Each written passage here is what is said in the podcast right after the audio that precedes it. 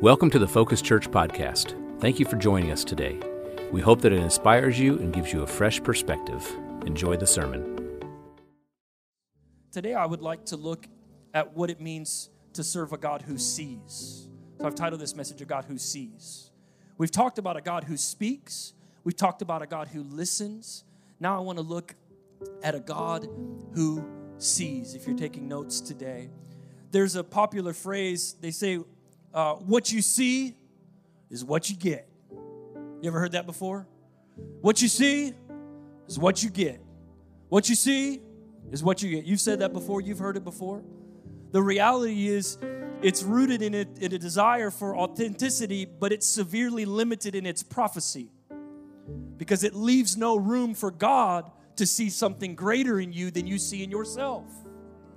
So, what you see is not what you get. What God sees is what I want you to get. Oh, I came to preach. I ain't even read the Bible yet. I'm already ready to go. If you have a Bible, we're going to be in 1 Samuel 16. For I do not want to cap God's ability to do what he wants to do, despite me just saying what you see is what you get. I will not limit God's move on my life by saying it is what it is. It, it's just what you see is what you get. Not at this church. What God sees is what we get. What God wants is what we get. What God wants. This isn't what you say you will get. That's called prosperity gospel. That's blab it and grab it. That's name it and proclaim it. That's give a seed offering of $10 and you will get a Corvette dropped into your driveway tomorrow. That's what you say, what you will get. That's not what I'm preaching on today. What you see, what God sees is what we get. Whoo, that's better preaching than, than the blab it and grab it stuff all day long. I'd much rather serve a God that sees me than God that gives me whatever I say because I might ask for the wrong thing at the wrong time. Thank God that what He sees is what we get. Mm. May we be surrendered to Him to such a degree that when He looks at us, He sees exactly what He wants to see. That our heart's posture today would be one that is uh, completely translucent, clear, so that there would be nothing in between us and God's vision for our life. 1 Samuel 16, 7. But the Lord said to Samuel, Do not look on his appearance or on the height of his stature, because I have rejected him. For the Lord sees, not as man sees. Mm. Where does man look? Man looks on the outward appearance.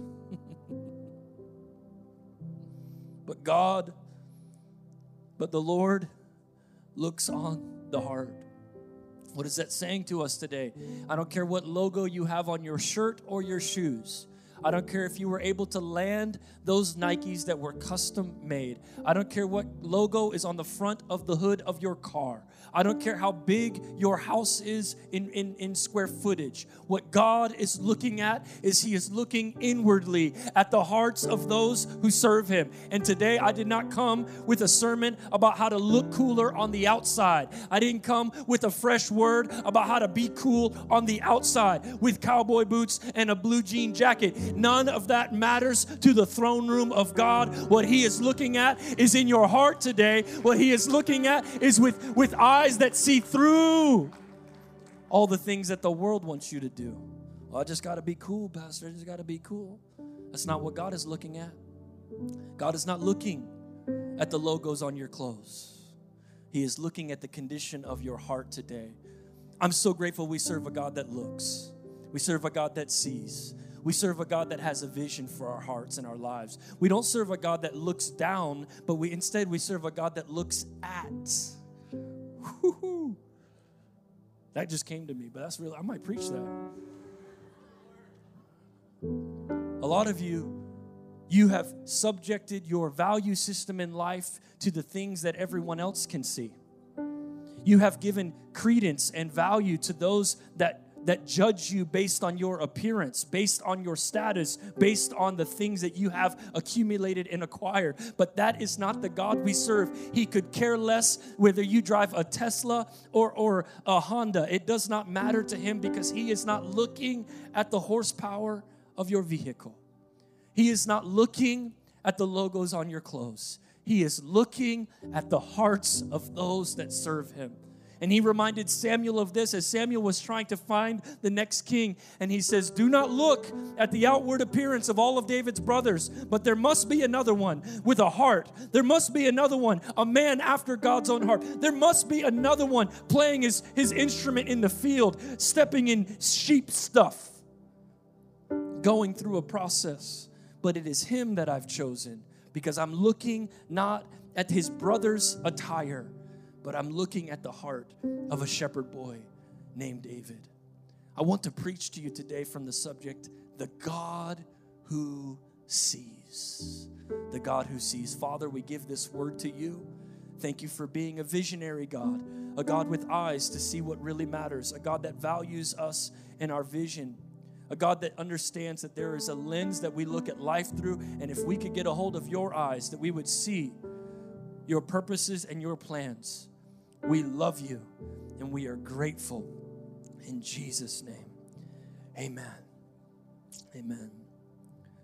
While the world is looking at you, God is looking for you. While the world is looking at you, God is looking for you. He desires relationship with you. And He is not basing his relationship off what you look like. For some of you, that's really good news, myself included. Thank you, God. I was looking at some old pictures of me before braces, before I got contact lenses. I met my wife, I had uh, frosted tips on the top of my head. Justin Timberlake was popular in that day, and I had blonde hair, bleached blonde hair, and I said, God, thank you for grace. Thank you that not only God looks at my heart, but my wife looked at my heart as well. Thank you, Jesus. We serve a God that looks at our heart. In a world that is caught up in the consumption of appearances, the young people call it clout how many followers and likes, how many retweets, how many how many shares, how many views did you get in a world that is looking at external metrics to determine someone's success? We serve a God that looks way past clout and he looks into the heart of man. And he sees your heart. He, he not only sees your heart, but he wants to make sure that he molds and makes your heart into the condition that it's meant to be. I, I serve a God that sees. He's not blind. And that, that's great news for us because we know that He doesn't just look at the outside, but He looks at the inside. And, and, and, what is God looking for is really the question because once you know what God is looking for, then you know who to become. If I know what God is looking for, then I know who to become because I want to become a church that God is looking for. And He's even looking for sinners today.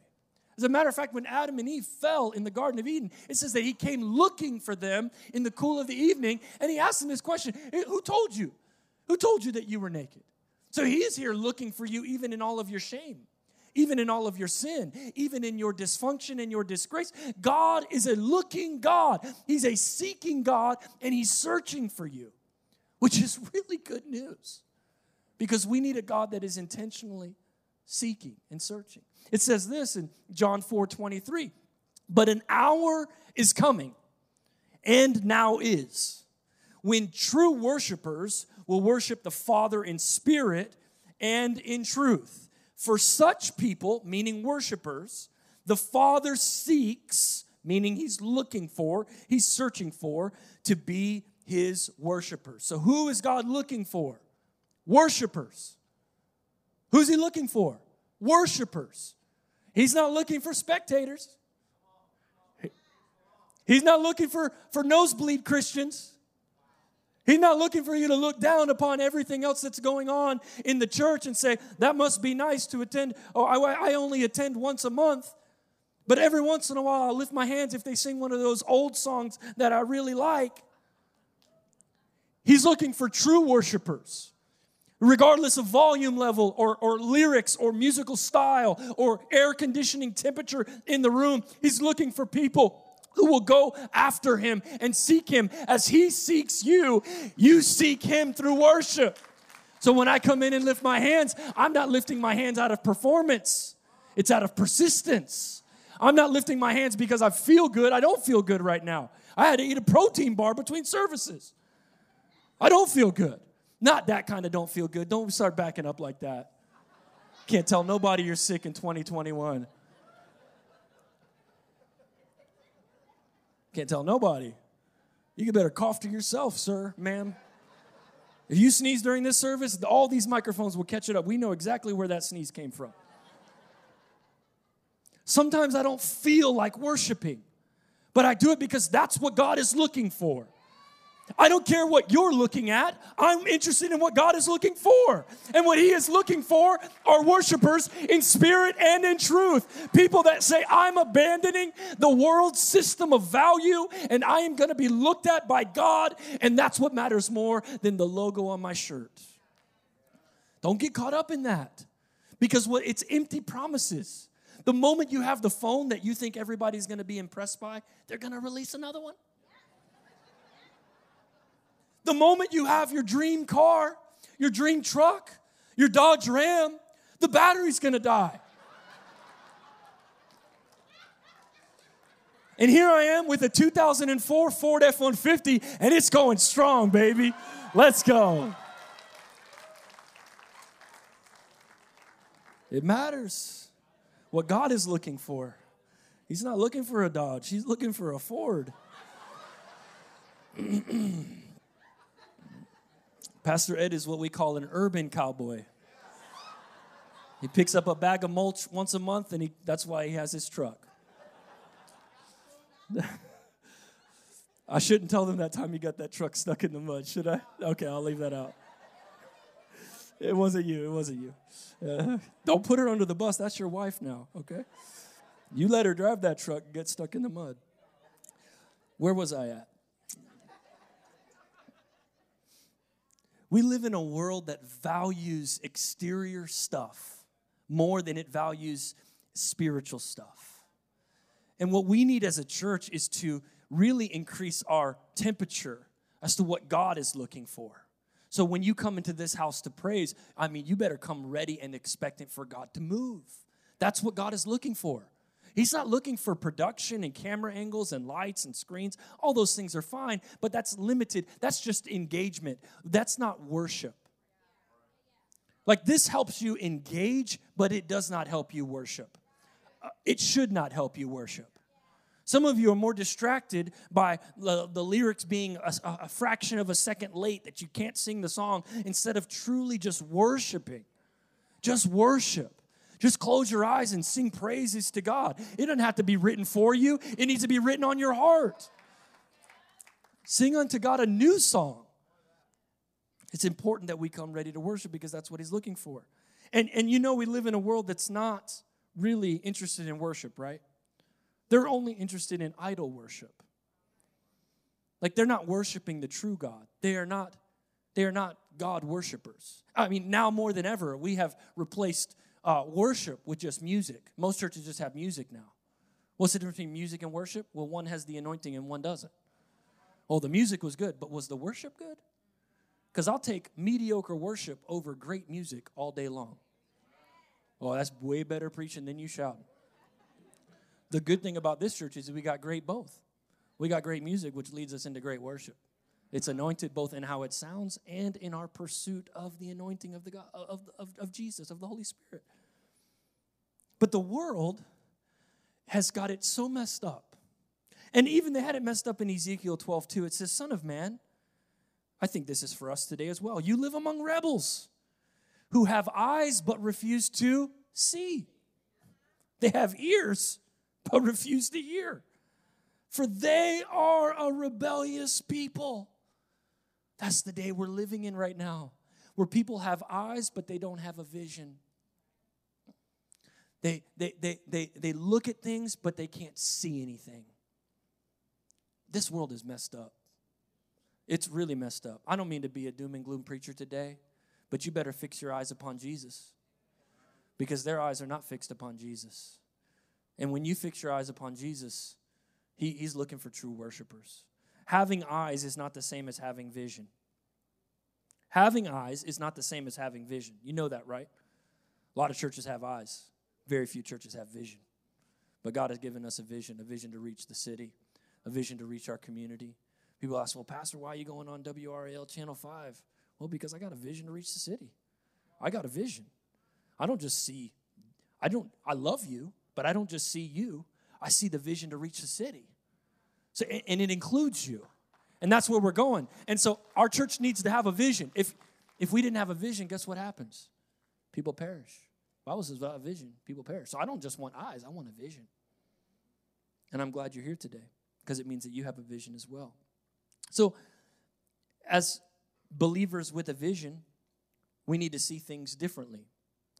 We need to see things differently than the world sees them. We need to see things like God sees them. And when we see things like God sees it, then our life will reflect one of His Son, Jesus. So, what lenses should we use to look at our lives? What lens should we use? Oh, I'm, gr- I'm so glad that you asked because I have a couple of lenses that I think we should use. Try these on for size. Let's see if the prescription fits. I believe it will. The first lens is the lens of the Bible. Like our moral foundation as a community here is founded on God's Word. It's not some idea or my opinion. It's not some motivational talk that we are giving up here. This isn't some inspirational moment where you just hear a man and his own opinions, but instead, our morality, our decisions, our life are reflected of the principles found in God's Word. This is the lens upon which we see things, this is the lens upon which we see the Lord. It's amazing to me how you'll find a lens in everything else, but you won't find a lens in God's Word.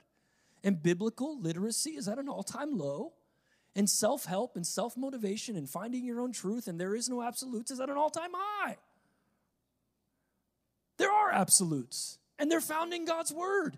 It's not whatever you want, believe whatever you want, become whoever you want. It's if it's not in God's word, then it's not truth. Oh, it's important that we begin to look, at our life through the lens of the Bible. I know it's old school because now everyone's on this pursuit of their own truth, not me. My own truth will have so many flaws in it. My own truth will be deception. My own truth will be my demise. My own truth will not lead my family in the way that it should go. My own truth will lead me to selfish pride, anger, and deceit. But when I find morality and the framework of my life through the lens of the Bible, then I have something to stand on. The issue with the world is they don't have anything to stand on. So when you ask them what they believe, they say, whatever you want to believe. And it's an empty, it's, it's, it's like trying to hold a gallon of water without a container. There's no moral floor in today's society. And so everything goes.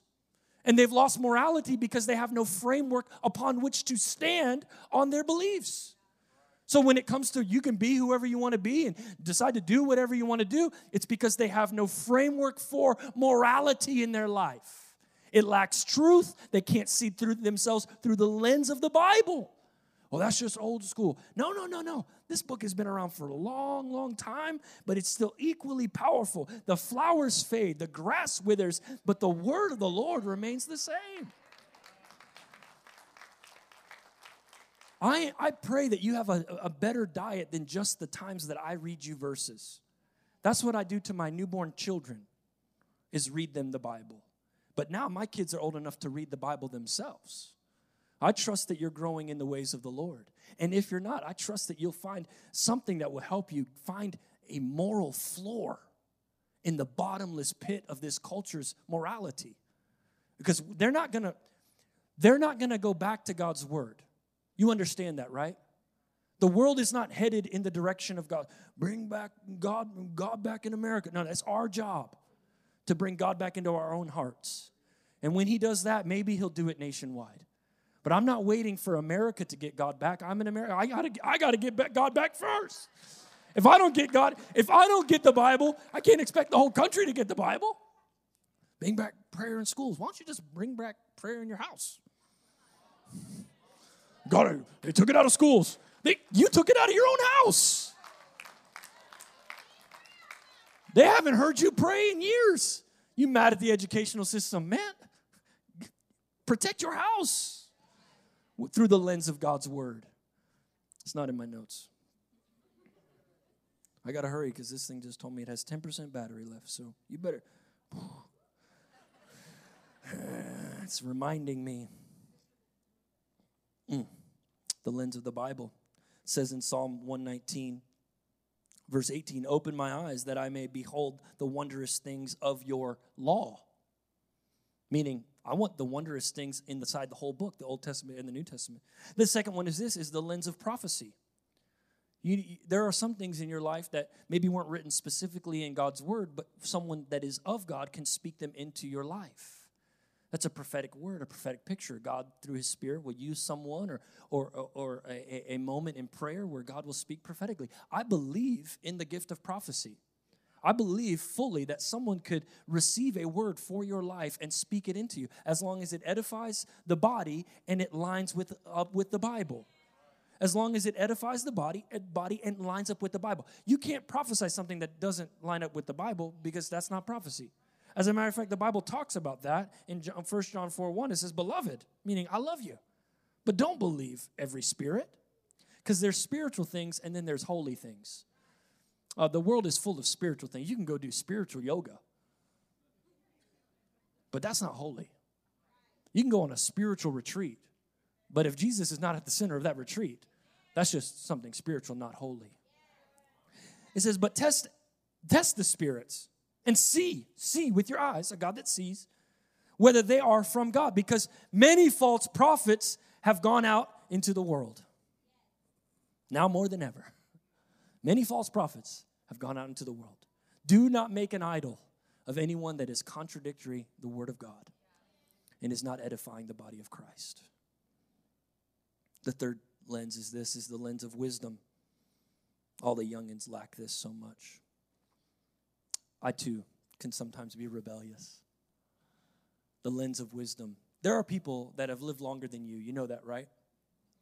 And they've gone through things that you won't have to go through if you just ask them, Hey, can you help me set up a retirement account? You look wise. That looks like that golf shirt costs a lot of money. You probably have some retirement saved up. Can you help me set up my retirement account? The problem is, is that young people only talk to themselves, and so they put all their money into Dogecoin, Bitcoin, cryptocurrency, which is whatever. I'm not giving you financial advice here, but I'm just saying you better ask God for wisdom when it comes to how to handle your wealth. A lot of you are so rebellious, you won't go to Waffle House with someone twice your age. You should. Three times your age. If they don't like Waffle House, they'll love Cracker Barrel. It's one or the other. If not those two, it's like Perkins or Bob Evans or something. It's somewhere along those lines. Don't invite them to some new, hip, cool place downtown Raleigh that only serves vegan hamburgers. Don't do that. Take them to a good old American restaurant like Waffle House, never closes, always on time. He's an on time God. Some of you lack wisdom and you need to ask. Like, I submit to elders that of in this church. I submit to spiritual authority because they have wisdom that I don't have. As a matter of fact, I sent a, I send a lot of links to the elders just to get their perspective. Like, hey, what do you think about this? And uh, one of them, I sent them a link this morning, and he said, "Get off the internet." he said, "Get off the internet." I said, "Yes, sir. Yes, sir." He said, "This better be the best sermon you've ever preached because you ain't got no business being on the internet right now." reading that news article at six o'clock in the morning on a Sunday before you got to preach the word. Why? They got wisdom. They got wisdom.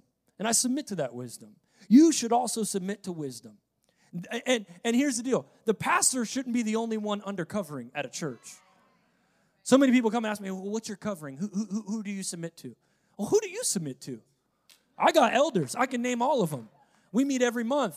Most of them call me once a week. Who do you got in your life that's telling you what's right and what's wrong? How come the pastor has to be the only one submitted to spiritual authority? And then when the pastor asks for you to be submitted to spiritual authority, you get offended and go right down the road. I'm not even asking for me to be the only spiritual authority in your life. I'm asking you to, for, for you to find someone in your life that you could submit to. A life without submission is a life without wisdom. You want wisdom? Ask for it. The book of James 1 5 says, If any of you lack wisdom, you should ask God who gives generously to all without finding fault, and it will be given to you. You better start asking God for wisdom. You know, the best question to ask before you make any decision is Is this the wise thing to do? in the McDonald's drive through. Is this the wise thing for me to do? Before you buy that house, is this the wise thing to do? Before you get that car loan that's going to keep you strapped and, and under the debt load for 15 years, is this the wise thing to do? When you ask, is this the wise thing to do, everything starts to change. When you start dating someone, ask, ask the Lord, is this the wise thing for me to do? Young people, is this the wise person for me? Is this the wise thing? I've met some of y'all's boyfriends. It doesn't even take a prayer. I'm convinced off the gate, like, no. That's not wise. I'm not even much older than you. And I could tell you, I'm only 33 years old, in case you're wondering. This is my Jesus year, okay? Jesus died at 33, I'm 33. 1987 represent, okay? Now, some of you are scared now. You're like, no, I can't submit to a pastor that's only 33 years old. You don't submit to anyone. It didn't matter if I was 93 years old. Make sure, make sure that you submitting, you're submitting yourself to correction and, and, and wisdom, which leads you to, to the next one is the lens of correction. Oh, they don't like this one. They will not be saying amen, so you can turn these audience mics off because you ain't going to hear no amens during this one. There is a lens of correction. We, we've lost it because we stopped spanking our kids and therefore it led into the church. So we lack correction in our Christian life. So we'll be, we'll be deviating from God's will on our life, and someone will try to come in and correct us, and we'll be so easily offended that we'll just go to another church. We'll just go somewhere else. Well, I didn't like the way he, he taught. Oh, I didn't like the way that they did that. Or they called me out on my sin and they didn't like that. Well, here's what it says in Hebrews 12, 5 through 11. I better read this fast before this iPad dies. And, and, and have you forgotten the exhortation that addresses you as sons? Whew, this is such good preaching. Just the Bible. My son, my son, do not regard lightly the discipline of the Lord, nor be weary when reproved by him. For the Lord disciplines the ones he loves. I care about you enough to confront you. I care so much about you that I'll confront you on your distance from an almighty God and your lifestyle that doesn't line up with the will of God and the word of God. For the Lord disciplines the ones he loves and chastises every son whom he receives. It is for the discipline that you have to endure. Nobody wants to do that. Nobody wants to endure discipline. Who wants to endure discipline? No one. Who wants to grow as a mature believer? Everyone. You can't have one without the other. Correction is part of the Christian walk. Correction is part of it if you are left without, this is still the Bible, just so you know, I'm not reading from, this is the word. If you are left without discipline, in which all have participated, then you are illegitimate children and not sons. That's harsh, Pastor. I'm just, I'm just reading, I'm trying to be full diet. The loving God and the corrective one, His grace and His truth. And if you want to be a son of God, you must be willing to be disciplined by God. And you, you get offended. So I step on your toes one second. I say one thing that doesn't sit right in your heart because it's correcting you, and you leave and you go down the road. And it's it's it's an epidemic. It's it's a virus in the Church of America. The easily offended Christian that does not want to be corrected and it's it's got to stop and it's going to stop here because we're going to submit to godly correction here at this church besides this we have earthly fathers who disciplined us some of y'all more than others you're like yeah i remember that triggered me we had earthly fathers who disciplined us and we respected them shall we not much shall we not much more be subject to the father of spirits and live you want to live Ask God what needs correcting in my life. Ask someone in your circle. Ask your spouse.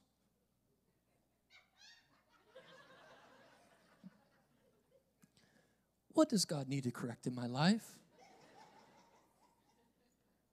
And as she pulls out the scroll, and as she pulls out a four terabyte hard drive of Google Docs of all the things you need to be corrected on, take that as a word from the Lord.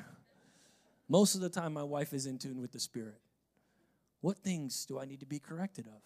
If we learn to submit to God's correction as a church, there's no stopping us because we will always be moldable. We'll always be humble. We'll always be uh, transformed. We can be cor- if I can be corrected, then I can grow. If I'm never if I'm never corrected, if I'm never spanked as a child, if I'm never disciplined, if I'm never if I'm never corrected, then I'll always be a child thinking that I can just have it my way. You've met those people. Don't elbow them right now, but you've met those people. They were never corrected as a child, so they're still a child.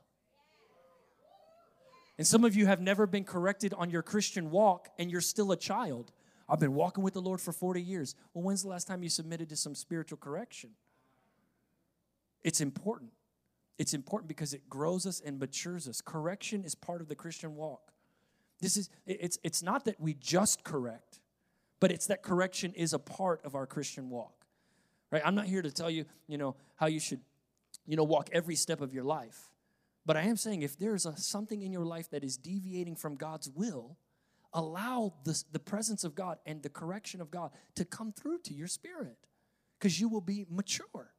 And I want to make mature believers in this church. I don't want a bunch of baby Christians getting to heaven. Wah, wah.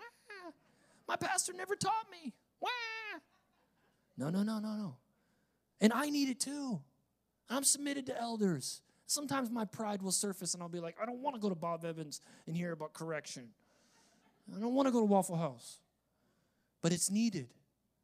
It's needed. And there are people in this church that have walked longer and, and, and more difficult journeys than you, and they could save you from some trouble. So ask them for wisdom. Ask them for wisdom and correction. The last one is the lens of love. It's important. We know God is love. We know that there's grace. We know that he's full of grace. It says in Matthew 9:36 Jesus feels this. He says, when he saw the crowds, he had compassion on them because they were confused and helpless. They were like sheep without a shepherd. Confused and helpless like sheep without a shepherd. I don't want you to be confused nor helpless. I don't want you to be sheep without a shepherd.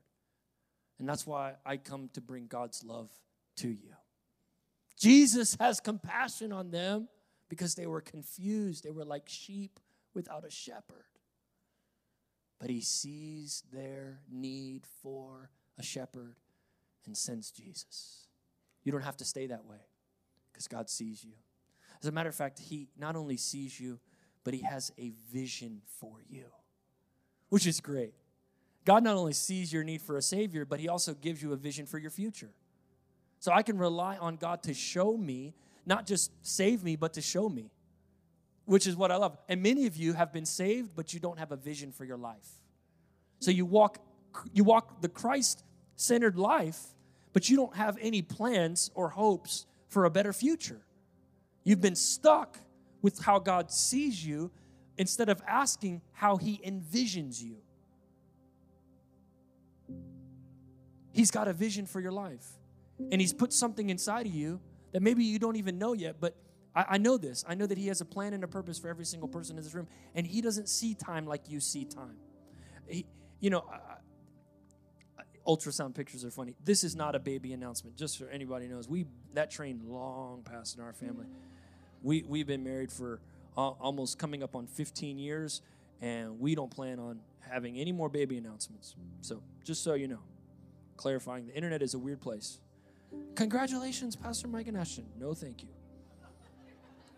I have been fruitful and multiplied times three. I've done my part. You do your part. I've already done my part, okay? I just want to clarify before I get into this closing illustration. Is that him saying that they're pregnant? No. It would have to be Jesus himself. The Holy Ghost. It would have we'd have a Mary and Joseph moment. Be like, yeah, right. it's interesting because you know these black and white photos of ultrasounds they don't really encompass a lot of personality you just find out that there's something in there you just find out i'm with child you don't really see uh, their personality or what they're i mean they're getting better and better at having like these 3d ones but even those are like I don't know if your kid's to look like that or if you want your kid to look like that, you know? But there's something inside of you. There's something on the inside that the ultrasound technician can see. And because the ultrasound technician is so good at doing ultrasounds, they'll put a little heart rate monitor uh, uh, uh, around the womb and you can hear the baby's heartbeat. I don't know if you've ever gone through this before, but it's like, that's what it sounds like. And then whenever we would go get an ultrasound years ago, 10 years ago, a decade ago, not anymore, they would know things about our child before we did. They would know what the gender was before we did. And then they would ask, Would you like to know if it's a boy or a girl? And some of you are like, No, we want to make it a surprise, paint everything yellow. No, we want to know. I got stuff to buy. Am I going to buy a football or am I going to buy a Barbie castle? I need to know. The ultrasound technician knows and can reveal what's inside of someone else because they are trained and specialized in finding things that the naked eye can't see, that the common person cannot see. And God's vision for you is for Him to see things that you can't see, but they're inside of you.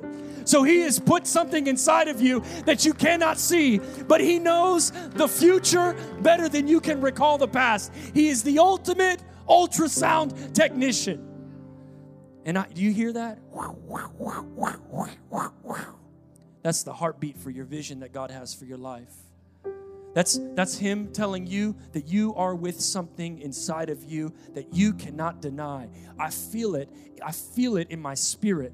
Some of you have lost sight that God has placed something inside of you that will not only grow, but it will be birthed. And when it is birthed, it will transform the world that we live in. So do not lose heart because I came as the ultrasound technician on behalf of God today to let you know that God has something inside of you that no man can stop, that no situation can stop, that the devil himself has tried to quit. But I want to let you know that you are impregnated with a vision from God today. And let it be so that the world might be changed. Some of you have grown weary and tired, and you've kind of aborted the vision that God has given you. And I want to let you know today we are in the resurrection business of those dreams you think are dead. We are in the resurrection business. We are pro life when it comes to every single dream that God has put inside of you.